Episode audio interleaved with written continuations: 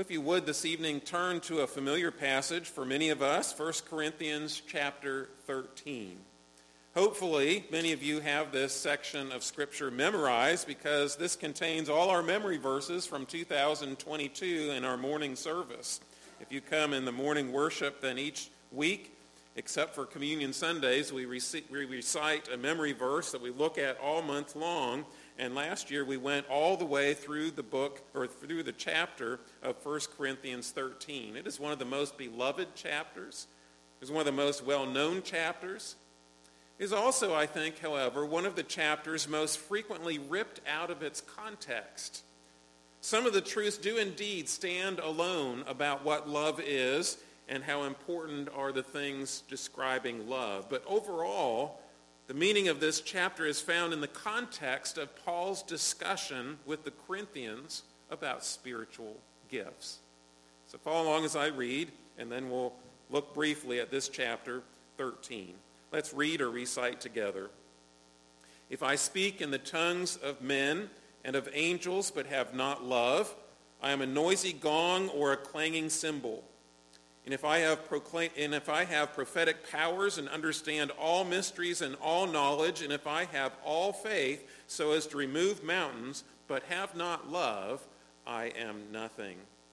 If I give away all I have, and if I deliver up my body to be burned, but have not love, I gain nothing.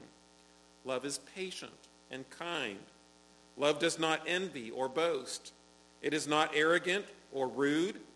It does not insist on its own way. It is not irritable or resentful. It does not rejoice at wrongdoing, but rejoices with the truth. Love bears all things, believes all things, hopes all things, endures all things. Love never ends. As for prophecies, they will pass away. As for tongues, they will cease. As for knowledge, it will pass away. For we know in part and we prophesy in part, but when the perfect comes, the partial will pass away. When I was a child, I spoke like a child, I thought like a child, I reasoned like a child. When I became a man, I gave up childish ways. For now we see in a mirror dimly, but then face to face. Now I know in part, then I shall know fully, even as I have been fully known. So now, faith, hope, and love abide, these three, but the greatest of these is love. Let's bow in prayer. Father, this is a wonderful chapter, contains much necessary truth for the church. I pray that you will allow us to hear it and understand it by the power of your Spirit, and that you will shape us and discipline us that we might understand these truths and apply them to our walk with you. I pray, Lord, that the words spoken here and the meditations of our thoughts and our hearts will be pleasing in your sight. Lord, remove anything that is not, that we might not hear from it. We pray in Jesus' name. Amen. So this past week we had a presbytery meeting. Now, if you don't know much about Presbyterian churches, you know that, uh, you perhaps don't know that uh, Presbyterians uh, feel that their churches are connected.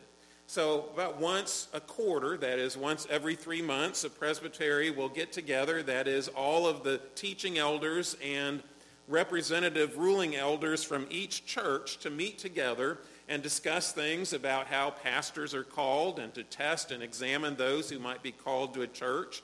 Also to, to encourage one another in their ministry to consider mission work not just in individual churches, but in the region and the world, to pray together, to worship together, and in essence, to understand that we are not alone as churches. That is, we're not our own little kingdoms. The kingdom of God is made up in all of those churches who are faithful in proclaiming the gospel.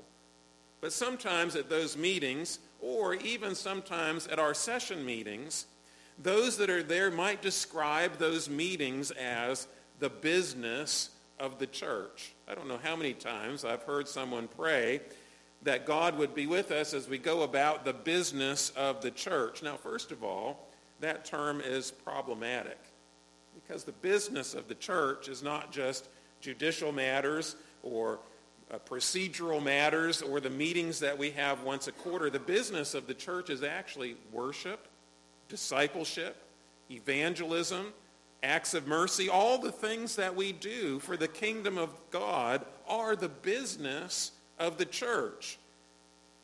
And no business of the church works properly on its own. You see, that's what the purpose of this chapter is. Evidently, in Corinth, one of the problems that was going on is they sought, in one sense, to be divided and to consider some people as better leaders than others, divided considering that some people had better gifts than others. And we know that even as they observed the Lord's Supper together, some of them felt like they were more important than others and got more than others did. And as they did all these things, and particularly as they came together to worship, Paul said it's not proper just to be busy about the kingdom work. It's proper to do kingdom work in a more excellent way.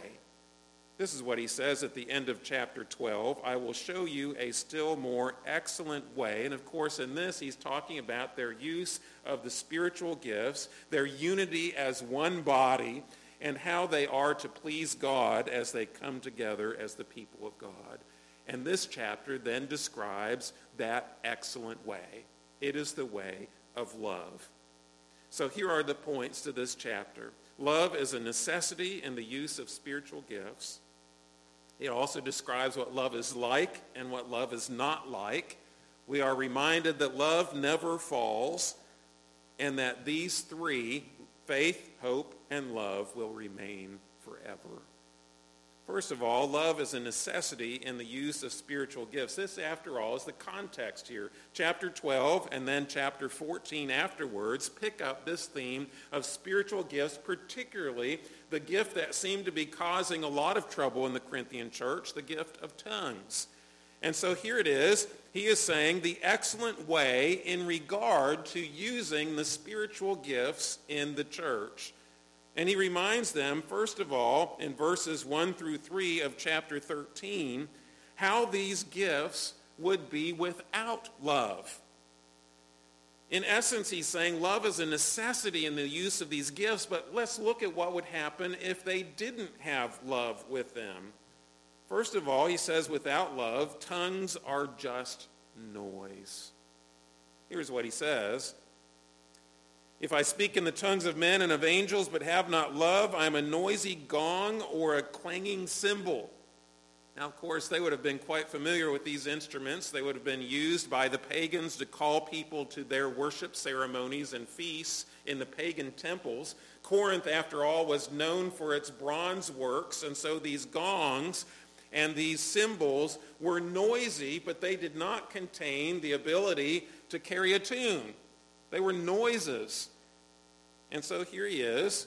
If you have these great gifts of speaking in languages, either the languages of men or angels, in fact, any language you can think of, if you have these gifts and you use them, but you don't use them in a loving way, they're just noise. Then he says this verse 2 If I have prophetic powers, understand all mysteries and all knowledge, and I have all faith so as to remove mountains, but have not love, I am nothing. In other words, he says, without love, these amount to nothing. Here are the four things he says prophetic powers.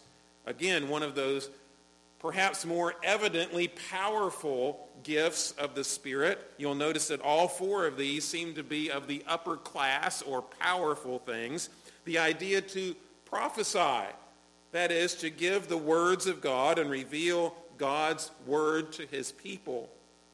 The second one is understanding mysteries. This was particularly something that would have been meaningful to the Corinthian church who was very interested in getting secret, deeper knowledge. And he says, even if you understand these deep things, if you do so without love, you are nothing. The third thing is knowledge. Evidently, there was a gift that would give them the ability to give some type of knowledge. We don't exactly understand how this works, but again, this is understanding to be the knowledge of God somehow. And the fourth thing is faith. And of course, faith all of them would have, but evidently there is a particularly powerful spiritual gift that is miracle working. And so he says, this faith, all faith, so as to remove mountains. In other words, all of these very evident, powerful miracles involving knowledge and involving particularly powerful things, if you exhibit all these gifts without love, you amount to nothing. And then, of course, the last verse of this section, verse 3, if I give away all I have and deliver up my body to be burned but have not love, I gain nothing. Without love, these actions gain nothing. Now, you know what it is to be sacrificial in your giving. In fact, there are those who are great givers in our society. They're philanthropists. In fact, some people even have a job. The whole, the whole job they have is to give away money to others. And they perhaps have the opportunity to look at resumes and look at opportunities to fund and give gifts or charitable things to people, scholarships or other things. And they might give these things. And he says, if you have this giving and you are able to give everything that you had away, Imagine that. You are so philanthropic that you gave every last morsel of your treasure away. If you do this without love, it does not benefit you. The other phrase is perhaps even more alarming. This particular translation says, I deliver up my body to be burned, but I think rather the better translation here with the word choice is to boast. In other words, if I give up my body to boast but have not love, I gain nothing. What is he talking about? One option, if it is appropriate here to translate it to be burned, that would mean that they were giving them their body as a sacrifice, perhaps particularly thinking of martyrdom in the, time, the later time from this period in the Roman Empire.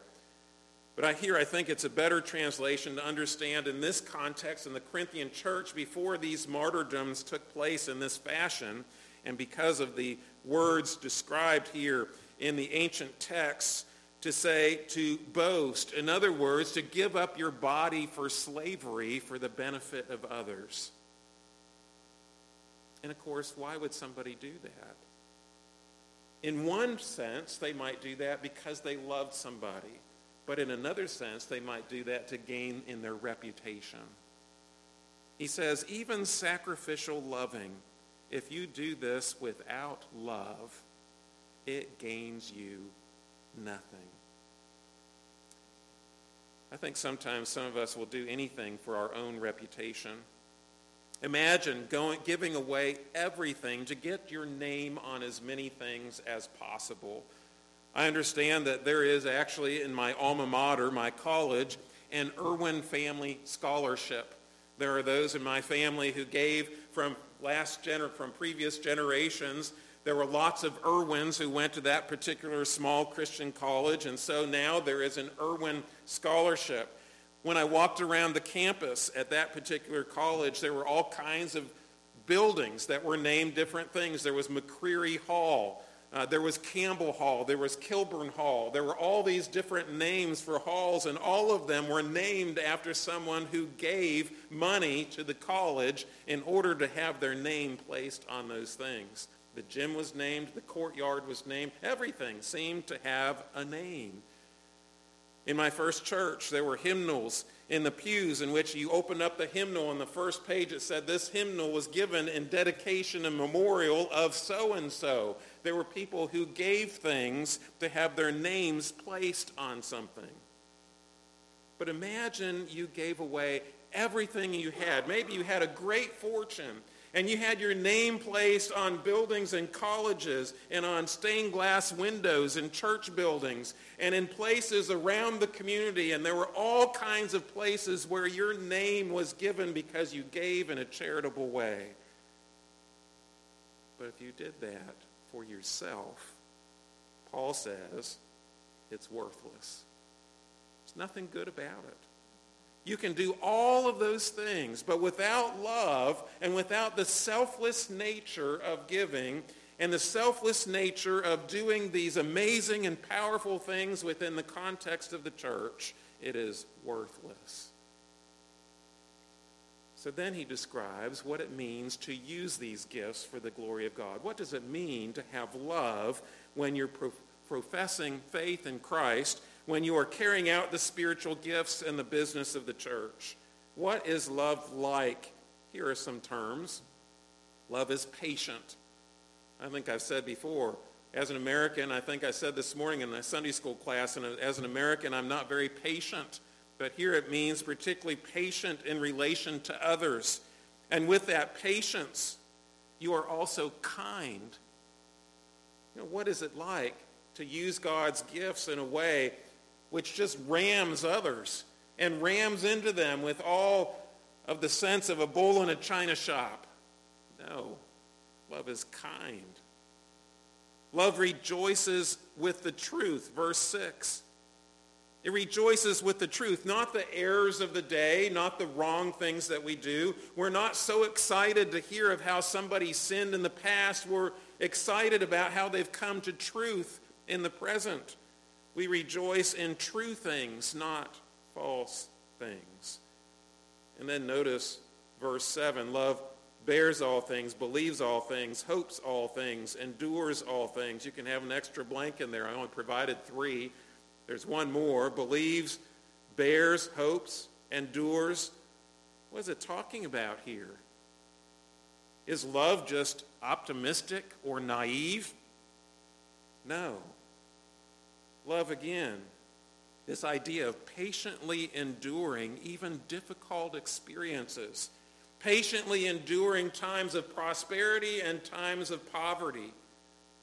Love believes all things. That doesn't mean we believe everything in the, in the world, every kind of doctrine or theology. It means that you believe, that is, you have faith in all things transpiring according to God's purpose. You believe all the things of God. You hope all things. You have confident, eager expectation that the things of God and the things of God's grace are true. And again, you endure all things. You see, there's something about love which describes to us a realistic optimism. And understanding that on the one hand, yes, we live in a sinful world. We want to hear the good things and not the bad things. On the other hand, we have the hope of heaven. And we also understand that when we look at others, we don't look at all the bad qualities first. We look for the evidence of those things before we come to someone. You see, there's even a provision in our own legal system which was built on principles of Scripture, of all things. And of course, in our legal system, it is supposed to be innocent until proven guilty. The larger catechism of the Westminster Confession of Faith, when it comes to telling the truth or not bearing false witness, it says in part these things that this requires a charitable esteem of our neighbors, loving, desiring, and rejoicing in their good name, and defending their innocency. And it goes on and on and on. In other words, we're not out there to look at all the bad things and, and to, to look at someone and consider and suspect them of evil, even though we know they're sinners. We're out there to hope and bear and endure and believe good things until we hear otherwise. That is love. But love is not like these things. And of course, these things particularly apply to the context of the Corinthian church. It's not envious. Here was a church in which some people were looking down on the gifts of others and other people were jealous of the gifts of others. Here was a church that considered some leaders to be good and some bad because they had differences in the way they preached or the way they taught or other things. They were divided one from the other. There was envy all through this church. He says that's not love. Secondly, love is not boastful. It's not all about the, the pride and the arrogance of someone who's done something. In other words, if you have one of these gifts and you're able to teach others or you're able to uh, give the gifts that were given in those days when tongues and prophecy and the like, there are elements of pride. They're elements to be used for the sake of God's kingdom. Love is also, see, not arrogant. It's not prideful. It is not something and we look, we, we, we look down on others because of the gifts that we've been given. It's also, as it says here, not rude. The word rude here means to behave indecorously or unbecomingly. And of course, this was the norm for those who came from a pagan background who did all kinds of terrible things in worshiping their gods, immorality, giving in ways that were not appropriate for man, and doing all those things that should not be done. Love is not like this. It does not behave with indecorum. It also does not insist on its own ways. I think sometimes this is where we all struggle, doesn't it? We think we're right.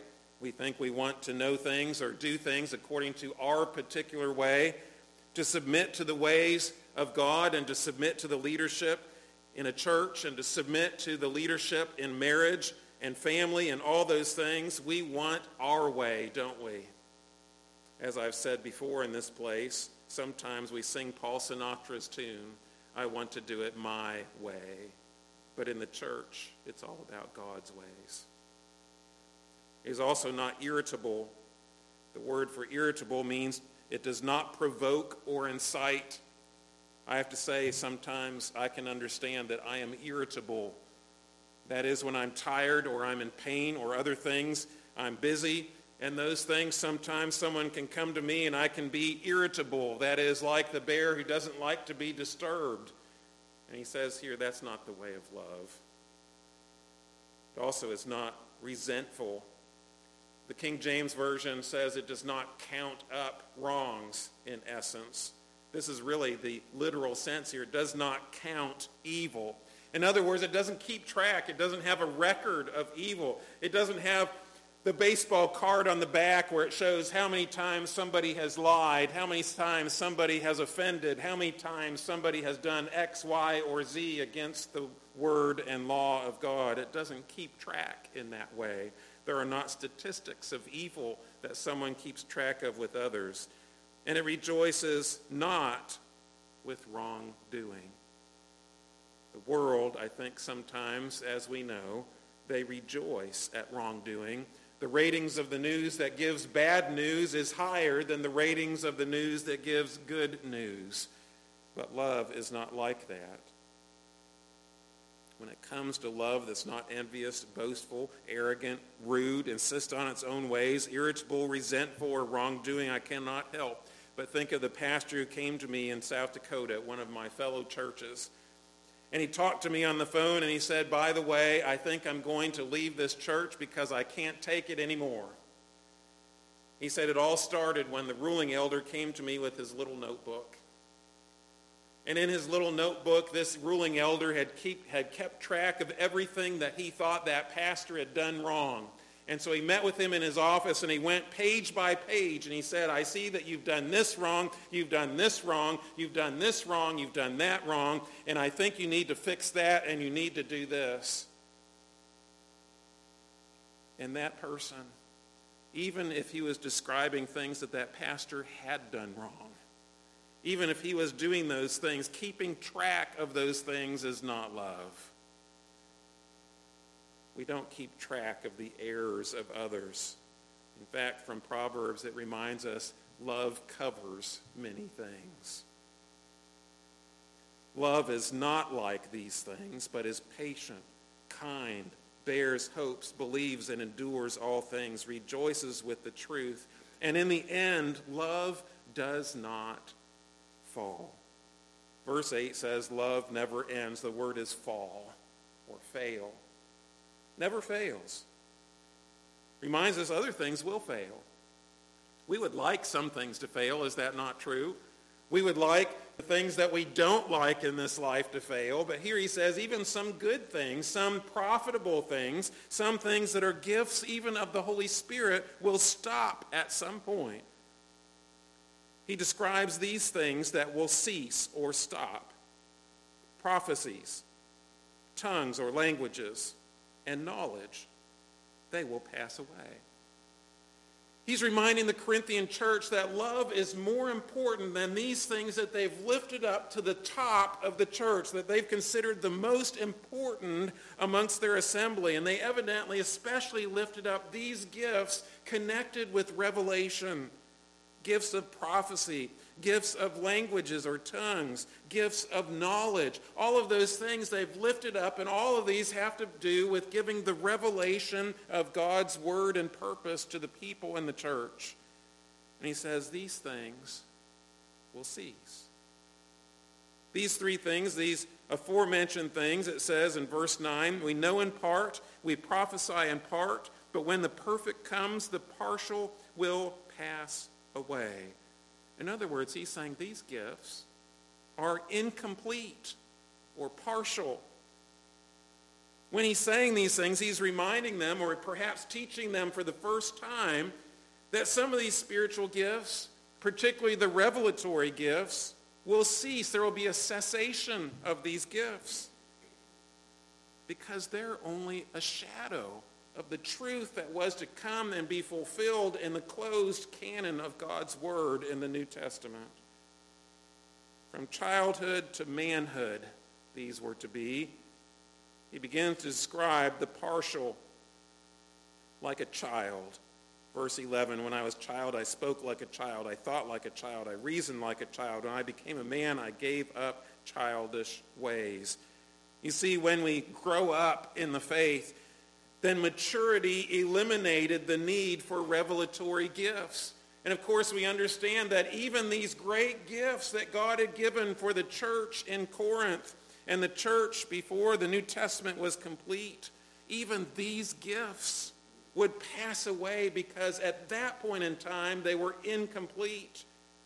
But now the better way in love, in the word expressed through Christ, is mature.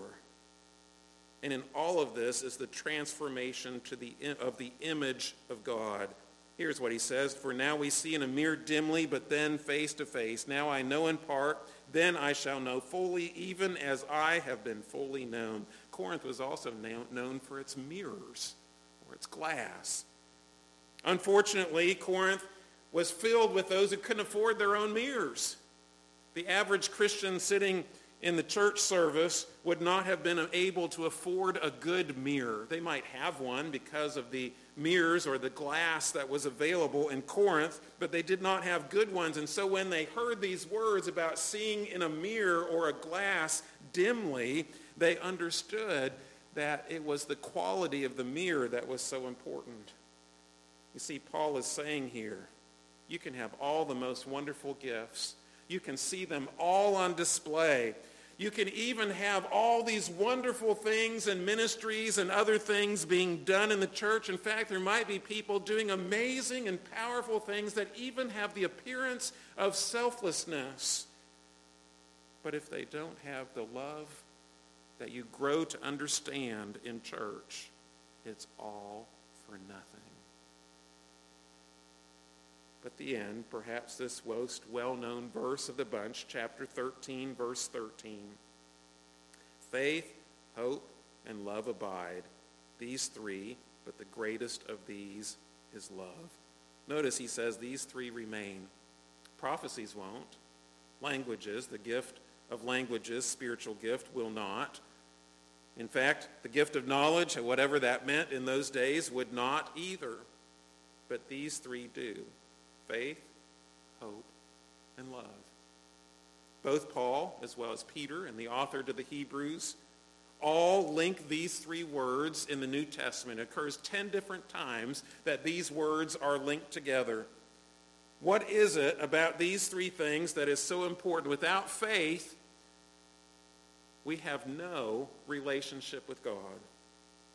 Without hope, which is built upon faith, that eager expectation that the things we've been taught and told about Jesus Christ and salvation are true. Without hope, there is hopelessness and nothing. And of course, without love, without God's love, we would not be able to have any of these things. And without love, then we would not be born again. You know, all products that people try to sell they try to advertise as lasting, don't they? You've heard, of course, diamonds are forever. You've heard perhaps that coffee, certain brands of coffee are good to the last drop. You understand that, that these things will have a lifetime guarantee. Is that not true? But what is really lasting? What is really lasting is not the gifts that we have for this life, is not the things of this world, is not even the great mysteries that are given to us and described to us through powerful prophecies and revelation. What is really lasting is the love of the Father for his people. That when they come to faith in Jesus Christ and they have rested their hope upon him alone, it will last forever. Are these just mere priorities about what love is like and how we should exhibit those things, or is it something else? You see, it's not so much a choice of one ministry over another or a choice of one way over another way. This is so much the way in which we do the business of the church in general. This is how we go about kingdom work and seek God's kingdom first, is to do so in love, God's brand of love that should permeate through all.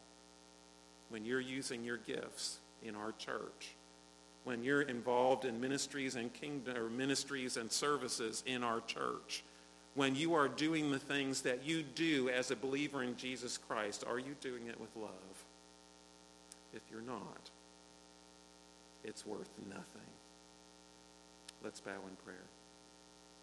Father, help us not to be childlike, but to mature and grow, that we might exhibit love in everything we do. Lord, help us in these qualities of love. They're not natural to us because we are by nature sinners. But Lord, you can cause us and have caused us who believe in you to be born again, to be new creatures in Christ. And Father, we pray that as new creatures we might exhibit the love that you have demonstrated to us as we interact with others. Lord, help us not just to do things, but to do them in love. We pray in Jesus' name.